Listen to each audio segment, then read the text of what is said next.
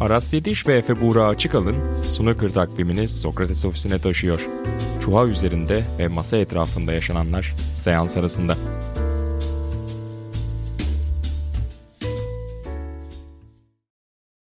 Merhaba sevgili Snooker takipçileri. Sokrates Podcast'e hoş geldiniz. Seans arasında ben Efe Buğra Açıkalın, Aras Yetiş'le beraber ikinci bölümde sizlerle olacağız. Merhaba Aras. Merhaba Efe, hoş geldin. Harika bir açılış yaptın bu arada. Tebrik ederim. Teşekkürler. Çok profesyonelce girdin. acaba acaba nasıl olur derken e, evet ağzına, tabii. Ağzına sağlık. Teşekkür ederim. Ben önceki podcastlerden biraz antrenmanlıyım. Kendim de evet. bir süre yaptım.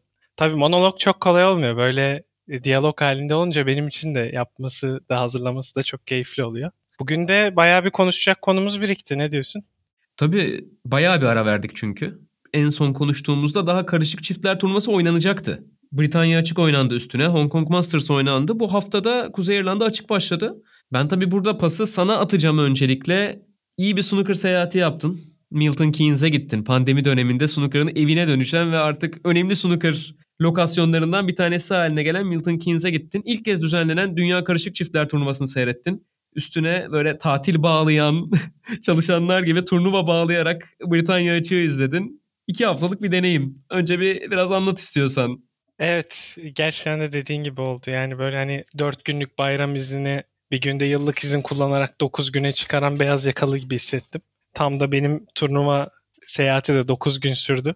E tabi Milton Keynes dediğin gibi önemli lokasyonlardan biri haline geldi. Fakat oyuncularda bunun yansıması bizde olduğu gibi değil. E onlar tabi 2020'de özellikle çokça sıkıldılar. Milton Keynes'e pek gelmek istemiyorlar, orayı görmek istemiyorlar. Özellikle bir de şehrin enteresan bir yapısı var. Yani çok çok fazla bir şey olan bir şehir değil yani insanların normalde ziyaret edeceği bir yer değil. Hiçliğin ortasında bulunan bir stadyum ve işte etrafında böyle birkaç restoranla oluşturulmuş bir alan. Tabii yani snooker olunca konu bizim için fark etmez. Yani biz gidiyoruz ama. Biz nerede olursa gider snooker'ı izleriz diyorsun. Aynen öyle. Yani bizim için göre. Ama profesyoneller artık o konudan biraz sıkılmış. E, turnuva konusuna gelecek olursak karışık çiftler bence devrim niteliğinde işlerden biri. Artık snooker'da ve yani sporda da düşünebiliriz. Çünkü snooker e, kadın ve erkeklerin bir arada mücadele e, mücadele edebildiği özel sporlardan bir tanesi. Enteresan da maçlar oynandı takip ettiysen. Mink'in parladığı bir turnuva oldu. Hatırlarsan bir önceki bölümde beni yakmıştı. Mink'ten bahsetmeye çalışırken kelimeleri birbirine dolaştırmıştım ama gerçekten evet dediğim gibi oldu yani. Mink ne kadar heyecan verici bir oyuncu olduğunu gösterdi. 74'lük böyle harika bir serisi vardı. Masa temizliği vardı.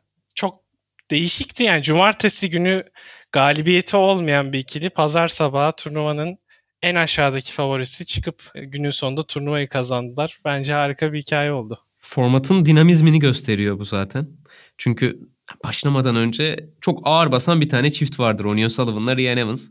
Toplam 19 dünya şampiyonluğundan bahsediyoruz. Rüya takım. Evet. Ama finale dahi gelemediler. Aynen öyle. Yani Ronnie'nin zaten biliyorsun bir sakatlık durumu vardı. Tenisçi dirseği falan. Bir de ne bileyim hafta boyunca da orada bulunduğum için atmosferi daha yakından görebiliyorum e, sahne arkasında. Çok böyle bir tadı yoktu. Keyfi yoktu. Çok orada da kalmıyordu mesela zaten. Böyle bir saat ha, mesafede bir yerde kalıyordu. Evet. Mesela Selby Kenna ikilisi 2-3 gün önceden buluşmuş, işte antrenmanlarını yapmış, beraber yemeğe çıktılar vesaire. Onlar bir kimya yakalamayı başardı mesela. Turnuvaya da yansıdı bu durum zaten her ne kadar zaferi alamasalardı ama Ronnie Ryan ikilisi önceden birbirlerini tanımalarına rağmen, gösteri maçlarında beraber oynamalarına rağmen, e, aynı menajeri sahip olmalarına rağmen yani tanışıklıkları var. Onu kastetmeye çalışıyorum. Hiç bekleyeni veremedi. Biraz kimyalar belki uymamış olabilir. Biraz senin dediğin gibi işte Ronnie O'Sullivan'ın modu hep çok değişken. Yani turnuva var, turnuva var. Birazdan işte Hong Kong Masters'tan bahsedeceğiz. Orada bambaşka bir moddaydı, bambaşka bir keyif düzeyindeydi. Bu oyununa da yansıdı. Ama sonuç olarak gerçekten yani bu sık sık üzerine konuşulan bir şey. Kadın ve erkeğin güç, fiziksel güç denklemden çıktığında birlikte rekabet edebileceği sporlar ya da oyunlar var. Mesela bir tanesi dart onlardan. İşte Fallon Sherrick gibi bir oyuncu erkeklere karşı önemli maçlar kazandı son yıllarda. Snooker'da ve bilardoda fiziksel güç devreden çıkıyor. Dolayısıyla teknik, el göz koordinasyonu gibi şeyler rekabetin düzlemini oluşturuyor ve neden olmasın? Tabii ki arada hala bir fark var. Hala kadın oyuncular devrimsel bir şey yapmaya çalışıyorlar. Erkeklere karşı maç kazanmaya çalışıyorlar. Varlıklarını göstermeye çalışıyorlar. Bu biraz altyapıyla alakalı. Bu biraz kazanma tecrübesiyle, kazanma alışkanlığıyla alakalı. Ben bir şekilde yani yırttıklarında ve bir şekilde özgüven kazandıklarında erkek oyunculara karşı tabii ki domine eder veya işte turnuvalar kazanır. Bunları söylemek için erken ama en azından ilerleyen turlarında kadın oyuncuların turnuvalarda oynayabileceğini düşünüyorum. Bu fark oynaya oynaya kapanacak. Büyük sahnede yer ala ala kapanacak. İşte mesela Ryan Evans o ilk maçı bir türlü kazanamıyor. Yine iyi oynadı Mark Selby'e karşı Kuzey İrlanda açıkta. Gerçekten evet. hiç fena bir performans göstermedi ama onun için bir mental blokaj olmuş durumda ilk maçı kazanmak. Diğer genç oyuncular belki işte o ilk maçı kazandıktan sonra ardından sonuçları getirecekler. Mink mesela ben Mink'i çok beğendim. Gerçekten ben oyuncuyum diye bağırıyor. Kesinlikle zaten Mink 15 yaşından beri bilinen bir oyuncu. Orada Tayland'daki amatör etkinliklerde keşfedilmiş bir oyuncu. İşte geçen bölümde de anlatmaya çalıştığım gibi zaten oldukça heyecan verici. İlk maksimum seriyi yapan kadın sporcu. Yaşı da çok genç. Henüz gelişime çok açık. Yani sahne o Ryan Evans'ın belki yaşadığı sahne baskısını, belki de 12 dünya şampiyonluğunun getirdiği o baskıyı yaşamayacak bir oyuncu ya da çok daha çabuk atlatabilecek, adapte olabilecek bir oyuncu. Erkeklerle oynamaya, TV Table'da oynamaya. Dolayısıyla evet ben de onun şansını yüksek görüyorum. Bunun yanında bir de tabii bu dönemde hem kadınlar hem karışık çiftler şampiyonası hem de Hong Kong Masters'la birlikte gündeme gelen Onyi'yi konuşmak lazım bence. Özellikle medya açısından yani muazzam bir figür. Çok sempatik. Çok yüksek bir enerjisi var. Poz vermeyi çok seviyor, röportaj vermeyi çok seviyor, konuşmayı çok seviyor ve gerçekten konuşmaları da çok kayda değer. Oyuna dair önemli fikirleri var. Ee, ben de bir röportaj yapmıştım kendisiyle Milton Keynes'deyken. Bunun haricinde bence onu diğer kadın sporculardan ayıran bir konu var. Yani en azından profesyonel olanlardan. Mizacı çok daha sakin. Yani özellikle uzun potlarda bakıldığı zaman ki bence TV Table'da falan oynarken icra etmesi en zor şey. Yani birincisi belki beyaz topu kontrol etmek, ikincisi o uzun potları içeri atabilmek. Çünkü profesyonel oyunculara fırsat bıraktığınız zaman yani bu seviyede zaten kaçırmıyorlar doğru düzgün. Ama bir kadın sporcu olarak onların seviyesine yaklaşabildiğiniz zaman işte o zaman maç kazanabilme durumuna geliyorsunuz ki 10 iyi kazandı. Mesela. O zaman da baskıyı siz yaratıyorsunuz. Çünkü ben bu maçı kaybetmemeliyim düşüncesiyle oynayan bir rakip var karşısında. Ee, söylediğin şey çok makul. Ben şunu da eklemek istiyorum. Asyalı sporcularda, uzak doğulu sporcularda bir böyle içine kapanıklık olur genelde. Kendilerini ifadede zorlanırlar. Biraz Hong Konglu oluşunun da bunda tabii payı var. İngilizceyle çok daha erken yaşlarda tanışmış olmasının bunda payı var. Senin az önce bahsettiğin ifade konusunun ben Onyi'nin yıldız ışığı yaratma konusunda yardımcısı olacağını düşünüyorum. Evet yani çok önemli bir kazanım ki snooker'da böyle dönem dönem kadın figürler vardır. Zamanında Alison Fisher. Sonrasında bir oyuncu olmasa da yani pool oynamışlığı var ama Michaela Tabb çok uzun yıllar snooker'ın kadın figürüydü. Bugünlerde mesela biraz aslında boşluk olan bir taraf. Medyada evet var yani Hazel Irvine gibi isimler var mesela hani snooker'ın yüzü olarak görülebilecek. Ama mesela Onyi bence önümüzdeki böyle 10 yıla snooker'ın kadın figürü olarak damga vurabilecek bir isim her yönüyle. Alison Fisher'dan hep ben şöyle bahsedildiğini duyarım yani. Evet şimdikiler çok iyi oyuncular ama Alison Fisher bu fırsatı bulsaydı hepsinden çok daha iyi bir oyuncuydu derler. O Amerika'ya gidip pool oynadı sonra. Evet. Yanlış bilmiyorsam o farklı bir rotaya kırdı. Onun da Steve Davis'lerle vesaire böyle çiftler maçları var YouTube'dan izlemek isterse dinleyicilerimiz. Çok bulabilirler. Güzel, evet. Bu bahsi o zaman ufak ufak kapayalım.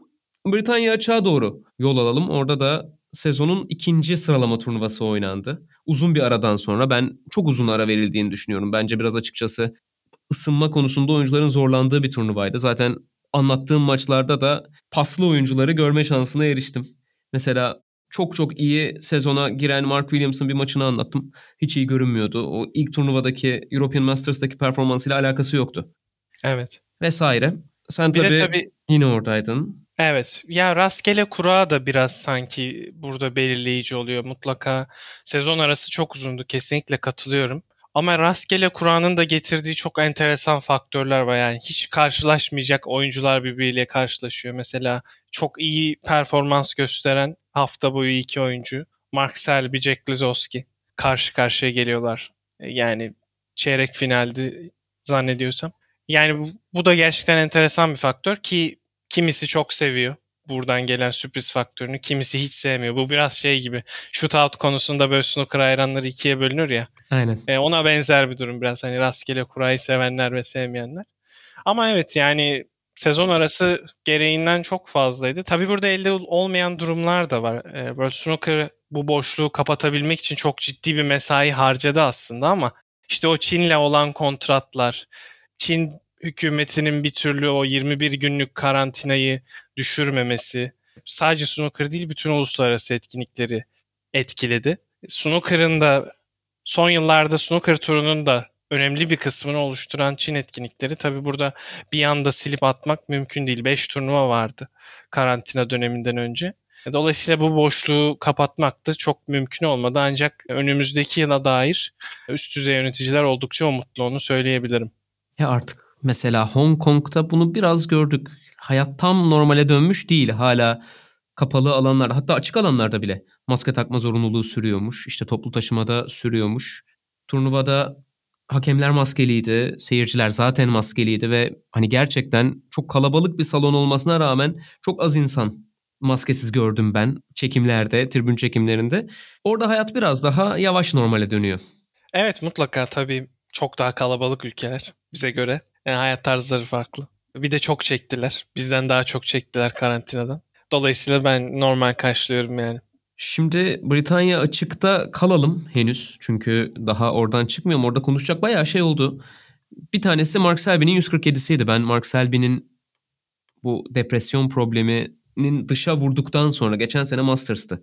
Yanlış hatırlamıyorsam geçen sezon senenin başı.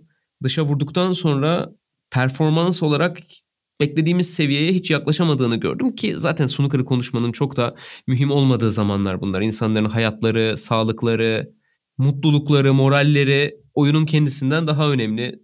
Depresyondan çeken başka snooker'cılar da biliyoruz mesela işte bir Graham Dutt örneği var.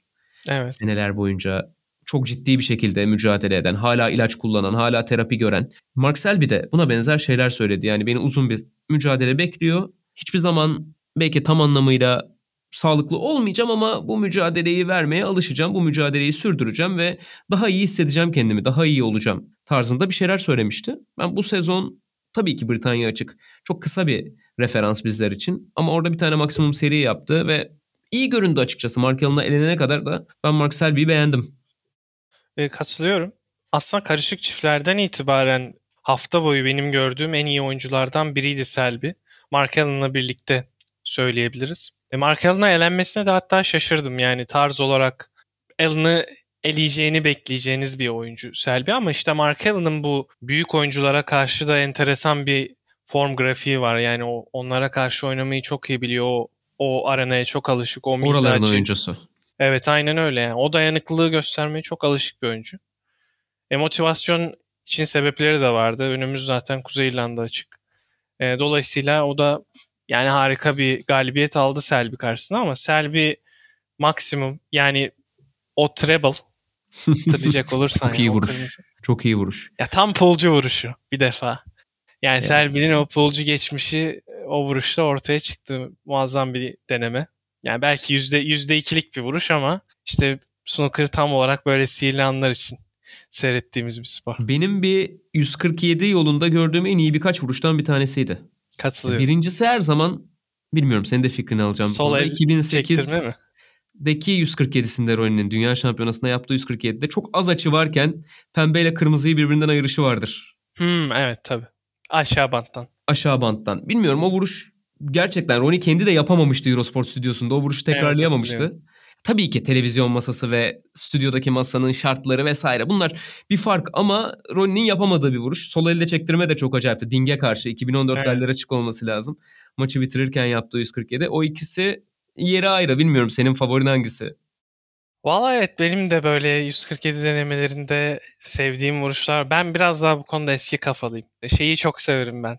Yani Steve Davis'in ilk ve tek 147'sindeki son pembe mesela böyle restle 2,5 metreden yapılmış bir vuruş. ya da işte Kirk Stevens'ın Masters'ta yaptığı ilk 147'de masayı dolaştığı bir şey vardır. Kahverengiye pozisyon aldı. Yani o iki vuruş benim, benim hep aklıma gelir ama tabii yani modern döneme geldiğimiz zaman Ronnie'nin iki vuruşu çok öne çıkıyor. Keza işte Selby'ninki de bence yani en yukarılara bir yere yerleşmiştir. Cliff Torburn'un sarısı var bir de. Orta mesafe. evet. Hiç, hiç yapılmamış bir şey. Yapana hiç o güne kadar verilmemiş bir 147 bin pound verilecek. O şartlarda kaçmaması çok zor bir vuruşun kaçmaması. Evet. Yani Yani keza o, kadar, o, o kadar düşününce de galiba atıyorsun. 18 o- dakika. Evet yani Cliff Thorburn evet enteresan bir oyuncu. Bilmeyenler için dönemin Mark Selby'si diyebilir miyiz? Grinder. Deriz deriz. Zaten lakabı öğütücü. Evet. Hani Rin'in taktığı bir şey değil. Öyle bir yani öğütücü öğütücü. Şimdi oyunculara öğütücü diyoruz maç Evet. sırasında biraz yavaş oynayınca. Bu adamın lakabı öğütücü. Evet evet. Yani tamamen gerçekten bütün stratejisi, bütün oyun stratejisi bunun üzerine kurulu bir oyuncu ama işte o dönemin karakterleri enteresan ya. Böyle hemen ayrışıyor birbirinden. Yani hala bugünlerde bile hatırlıyoruz ki o 147 de mesela bir flukla başlıyor. Enteresan. Mesela o, o bile söylenebilir ya. Bir 147 için yapılmış en, en iyi vuruş bir fluk. John Higgins'in var bir tane 147 yolunda şans botu. Neyse bak dağıldık şimdi de ama biraz Evet. aslında ilerleyen programlarda snooker tarihine de gireriz. Böyle Evet evet güzel özel oluyor. daha tematik programlar da sohbetler de yapabiliriz. Turnuvalar ve gündemden uzaklaşarak çünkü gündemin yoğun olmayacağı zamanlarda gelecek. Her ne kadar önümüzde fazla olmasa da. Ve ben mutlu olduğum bir şey söyleyeceğim. Britanya Açık'tan konuşmaya devam ederken Ryan Day'in o turnuvayı kazanması. Ben buna Evet. mutlu oldum.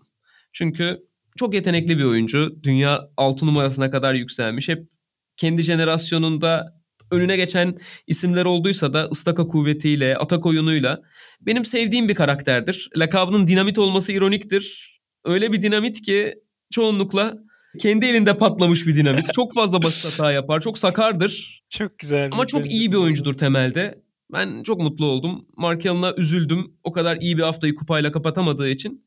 Ama Ryan Day'e sevindim. Kesinlikle Ryan Day benim teknik olarak çok beğendiğim bir oyuncu. Gerçekten tam bir textbook tekniği. İnanılmaz istikrarlı bir stak aksiyonu ama işte belki de mental bazı eksikliklerden ötürü hak ettiği yer tartışılır herkese göre ama belki hak ettiği yeri bulamamış, kazanması gereken kadar zafer kazanamamış bir oyuncu. Ama genel olarak baktığımızda yani ya hafta boyu dikkat çeken oyunculardan biri değildi bence. Özellikle e, yarı final maçını seyrettiysen abi. yani son dönemlerde izlediğim en kötü Tatsız. yarı final maçı. Hele bir de hele bir de 11 frame üzerinden olunca tatsızlık Evet, evet. E, Yani biraz akıl almaz. artıyor. Akıl almaz ki bir de o, o sırada biz tabii şeydeyiz. Medya odasındayız. Tam da böyle şey yani dinlenme yerlerine geçilen bir yerin yol üstü. Her frame'den sonra böyle Ryan Day uflaya geliyor tamam mı geçiyor. Oradan şey klipleri falan izliyor. Kusura bakmayın falan diyor böyle şey geç saate kaldık tabii saat 1 oldu 2 oldu. Hala ayakta mısınız ya falan diye böyle takılıyor geçerken bize.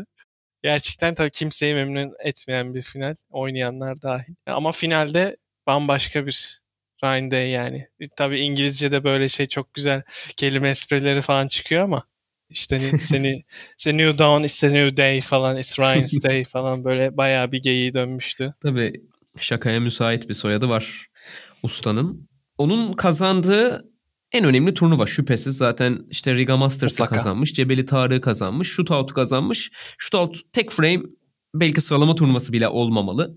Ayrı Evet. ama diğer turnuvalarda hem Britanya'da değil hem de her oyuncunun rağbet ettiği turnuvalar değil. Finali de kısa formatla oynanıyor. iki seanslık değil. Dolayısıyla yani Britanya'da adada kazandığı turnuva Ryan Day'in kariyerinde çok özel bir yerde duracaktır.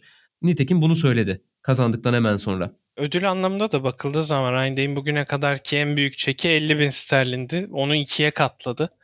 Ve ayrıca önemli de bir anlamı oldu bu galibiyetin. Çünkü uzun süre sonra ilk 16'ya geri döndü. E, Şampiyonlar Şampiyonası'na katılacak. Masters için önemli bir avantaj elde etti. Keza bir yıllık listedeki oyuncular serisi turnuvalarında önemli avantajlar elde etti. Yani bu sezon aslında o Britanya açıktan gelen para ödülünü iyi kullanabilirse, yani katıldığı bu vesileyle katıldığı turnuvalarda iyi sonuçlar alabilirse Yani bu yaştan sonra ikinci bir bahar neden olmasın? Ki snooker'da ikinci baharlar artık çok popüler. Tabii ki. Stuart Bingham mesela en büyük örneği herhalde. Zaten o ikinci baharın da ötesinde bir şey. O bayağı Evet.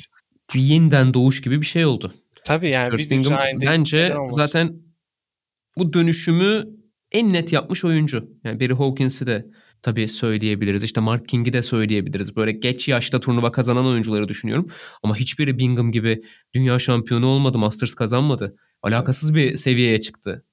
Yani geçen se şeyden geçen sezondan Robert Milkins aklıma geliyor. Türkiye'deki olaylardan sonra Olay adam. turnuva kazandı falan ama tabii yani. Neyse o da cezasını gelmez. ödedi rahat rahat. evet evet. evet aynen Kaç öyle. poundtu? Valla ceza hatırlamıyorum da işte 3-4 bin pound sanırım bir yani birkaç farklı kalemden ceza gelmişti ama herhalde orada bir 50 bin poundu cebe indirdi. Dolayısıyla sıkıntı olmamıştır. Süper. Ve ilginç bir turnuva oynandı ardından Britanya için. Daha önce Hong Kong Masters görmüştük. 2017'de sanıyorum en son görmüştük. Evet. Neil Robertson O zaman. Queen Elizabeth Stadyumu diye bir salonda oynanmış. 3500 civarı bir seyirci izlemiş ve o güne kadar snooker tarihinin en çok izlenen maçı olmuş. Ronnie O'Sullivan Neil Robertson finali. Şimdi Asya'ya snooker dönmedi, dönemedi dedik ama Hong Kong'a döndü. Az önce bahsetmiştik zaten biraz spoiler vermiştik. Bu sefer Hong Kong Coliseum diye bayağı böyle zamanında işte David Bowie'lerin, Kylie Minogue'ların birçok dünyaca ünlü sanatçının konser verdiği büyük bir spor arenası olarak kullanılan Hong Kong Coliseum'da snooker oynatalım dediler. Ve iyi ki de yapmışlar. Ben haftanın sonunda final maçının anlatma fırsatına eriştim. Ronnie O'Sullivan, Marco Fu maçını ve iyi ki de yapmışlar dedim. Yani her hafta böyle olsun ister miyim snooker takviminde emin değilim. Çünkü bir yandan da yorucu bir tarafı var. Ama senede bir kere iki kere kesinlikle böyle bir atmosfer görmemiz gerektiğini düşünüyorum. Çünkü bu ilerledikçe bir challenge olmayı sürdürecektir. Hep daha iyi seyirci, hep daha iyi taraftar. Sürekli rekoru kırma çabası. Bence kötü değil. Yani bu uzun yıllardır konuşulan bir konuydu. Özellikle ge- geçtiğimiz sezon Crucible'da da buna benzer konular hep gündeme gelmişti ya işte bu kadar kişi yetmiyor. Sporun en önemli etkinliklerini daha fazla, daha büyük e, kitlelere ulaştırmamız lazım canlı olarak diye. Stadyum atmosferi tabii bugüne kadar çok denenmiş bir şey değil snooker'da. Özellikle finalde 9000 kişiden bahsediyoruz yani işte az önce e, 3500 kişiyle kıyasladık. Yani 9000 kişi nerede, 3500 kişi nerede? Zaten böyle hemen alkış sesleri ne bileyim seyircinin bir vuruşa ver- verdiği tepki sesi falan ne kadar değişiyor değil mi yani? Ufak bir salonda alınan tepki nerede? Koca stadyumda alınan tepki o yankıyla falan beraber çok farklıydı. Ki turnuvayı kazandıktan sonra Ronnie de söyledi yani bugüne kadar oynadığım en iyi atmosfer diye. Tabii biraz tabii Ronnie'nin orada eyyamcılığı da var da şimdi oraya girmeyelim. Ama yani gerçekten de farklılık olarak düşünüldüğünde bana göre bu bugüne kadar snooker oynanmış en farklı atmosferdi en azından benim şahit olduğum.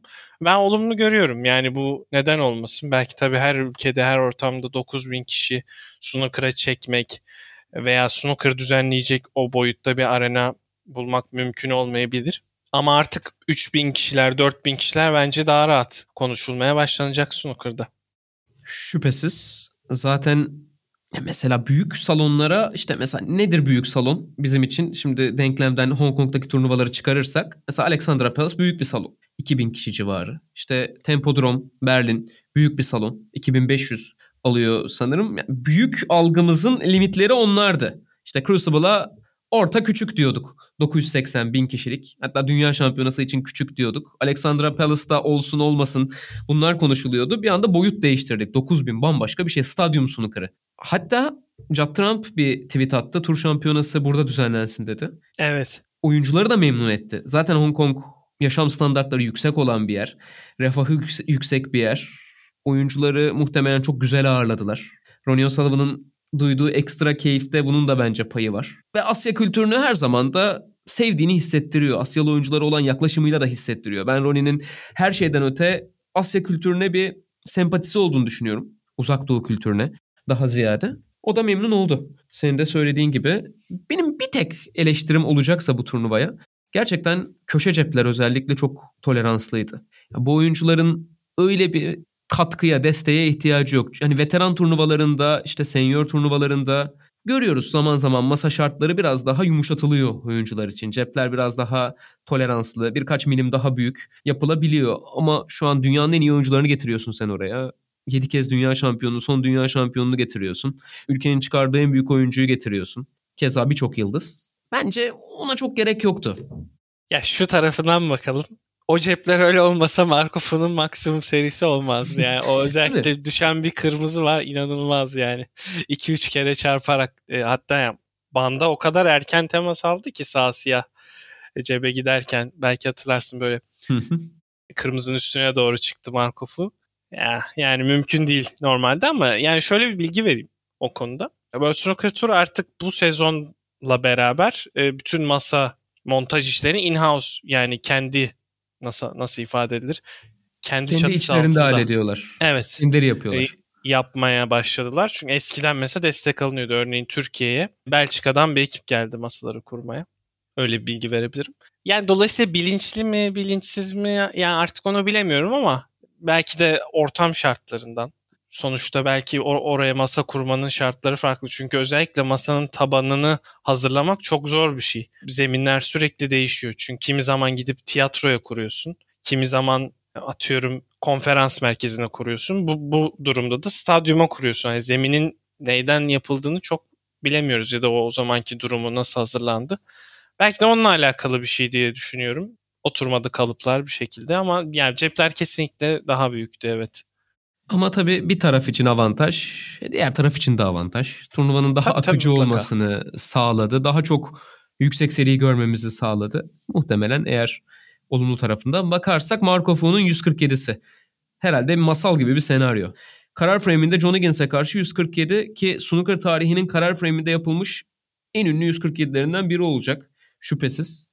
Seyirci evet. faktörüyle beraber işte Marco Fu gibi çok uzun bir süredir belki 5 senedir ortada olmayan bir oyuncunun tekrar fotoğrafa girmesiyle beraber yani bir sıralama turnuvası olsaydı bu turnuva Marco Fu belki ya sıralamayla girilen bir turnuva olsaydı daha ziyade Marco Fu için o özel daveti almazdı. O 8 oyuncudan bir tanesi olmazdı. Ama güzel bir özgüven dopingi olacak diye düşünüyorum ben Marco Fu'ya bu turnuvaya gelmeyi başarması. Önce Mark Selby'yi yenmesi.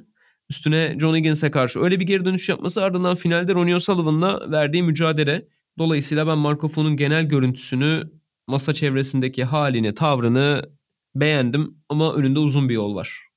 Evet yani gönül isterdi ki bu bir sıralama turnuvası olsaydı da burada gelen başarı Marco Fu'ya önümüzdeki iki yıl boyunca fayda sağlasaydı. Çünkü böyle bir adamı insan daha çok izlemek istiyor. Yani özlemişiz. 2018'de ara vermişti göz ameliyatı olmak için. O zamandan beri işte ara verdi. Zaten bir dönem hiç oynamadı.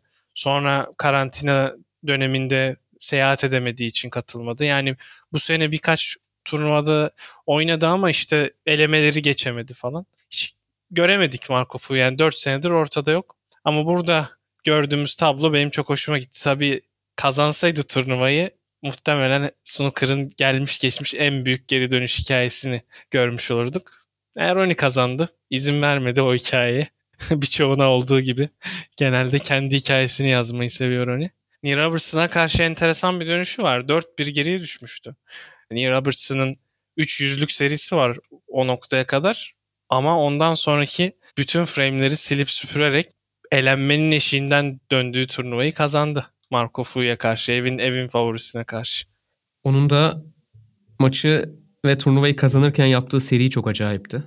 Evet, son son seri değil mi? Biraz böyle baskı altına giriyor gibiydi. Hatalar yaptı. Maç topuna çok yaklaştığı bir noktada kaçırdı. Sonrasında Marco Fu frame'i aldı. Tabii hala uzak ihtimaldi bana kalırsa ama maç ufak bir krize giriyor gibiydi. O noktada siyah kapalı, pembe kapalı sanıyorum 15 kırmızının 12'sini maviden oynadı. Acayip bir seri çıkardı. Şapka çıkardık biz de.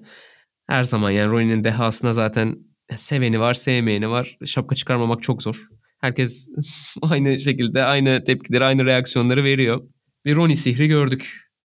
Valla ders niteliğinde okutulacak bir seriydi gerçekten.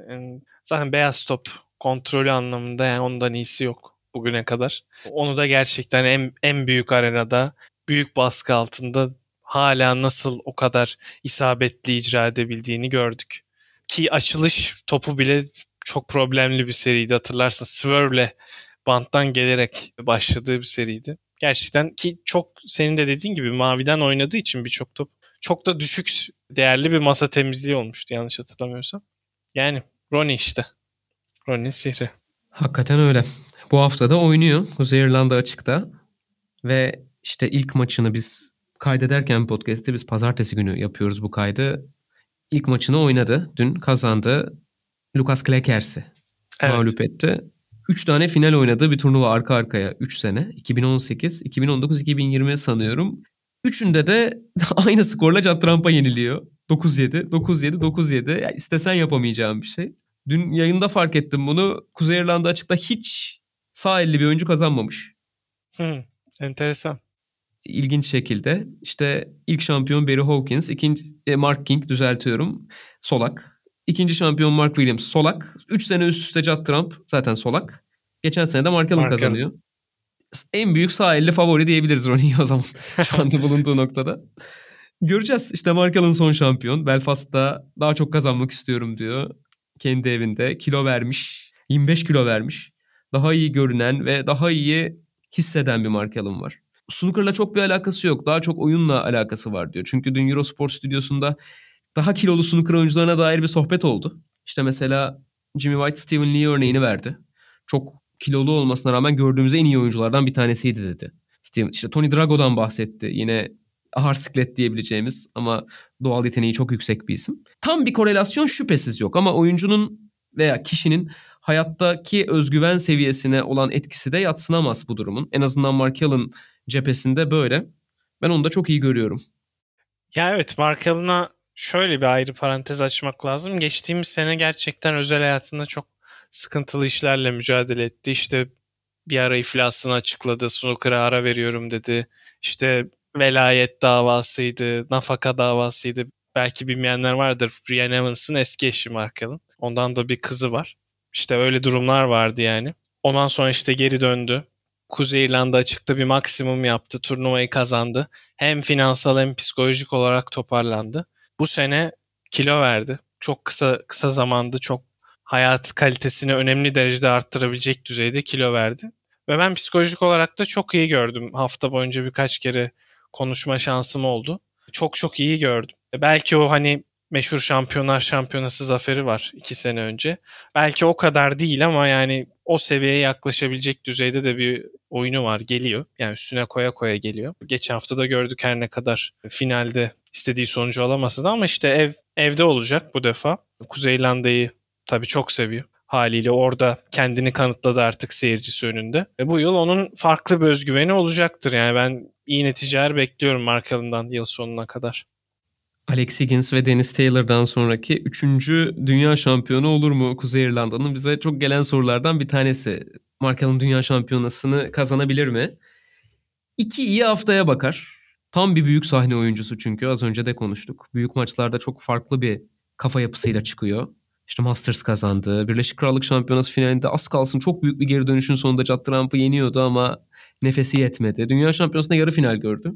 Ben bir noktada böyle Stuart Bingham dünya şampiyonu olduysa yeteneğini küçümsemiyorum burada. İyiliğini ve bir snooker oyuncusu olarak kalitesini de küçümsemiyorum. Ama Stuart Bingham dünya şampiyonu olduysa Mark Allen için de her zaman umut var.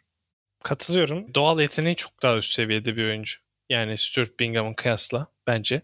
Seyir zevki çok çok daha üstte bir oyuncu ve e, Crucible'da başarılı olabilme ihtimali bence şu açıdan Ronnie gibi, Selby gibi, Neil Robertson gibi, Judd Trump gibi isimlere karşı başarı yüzdesinden dolayı çok çok olası gördüğüm e, bir oyuncu. Yani işte zamanında hep konuşuldu yani geleceğin dünya şampiyonlarından biri falan. Yani o baskı tabii mutlaka her oyuncuyu olduğu gibi Markel'ın da biraz kötü etkiledi e, gençlik yıllarında ama artık bence biraz o konunun uzağında o o spot başka oyunculara dönmüş durumda şu an işte Zhao'ya, Yan Bingtao'ya dönmüş durumda. Bence artık kafayı da toplamış. Hani daha tecrübeli, daha çok kazanmış bir Mark Allen. Artık Crucible'da daha şanslı. Ben 5 sene içinde önümüzdeki olabilecekse sanki Mark Allen dünya şampiyonu olacak diye düşünüyorum ama bakalım. Bakalım. Döner geliriz buraya 5 sene sonra ya abi ne kötü tahmindi demeye ya da kahin misin Gerçi çok büyük de bir kehanet değil aslında. Neyse ufak ufak kapayalım. Zaten epey de uzun konuştuk. Konu birikince böyle oluyor demek ki. Bundan sonra bu kadar biriktirmeden daha sık aralıklarla buluşmaya çalışırız. Seans arasının ikinci bölümündeydik. Şu sıralar Kuzey İrlanda açık oynanıyor. Eurosport'ta Kuzey İrlanda açığı takip etme şansınız var her zaman olduğu gibi. Biz de Sokrates Podcast'te sevgili Efe Buğra Açıkalın'la buluşmayı sürdüreceğiz. Ben Aras Yetiş. Mikrofondaydık. Sürçülisan ettiysek affola. Hoşçakalın.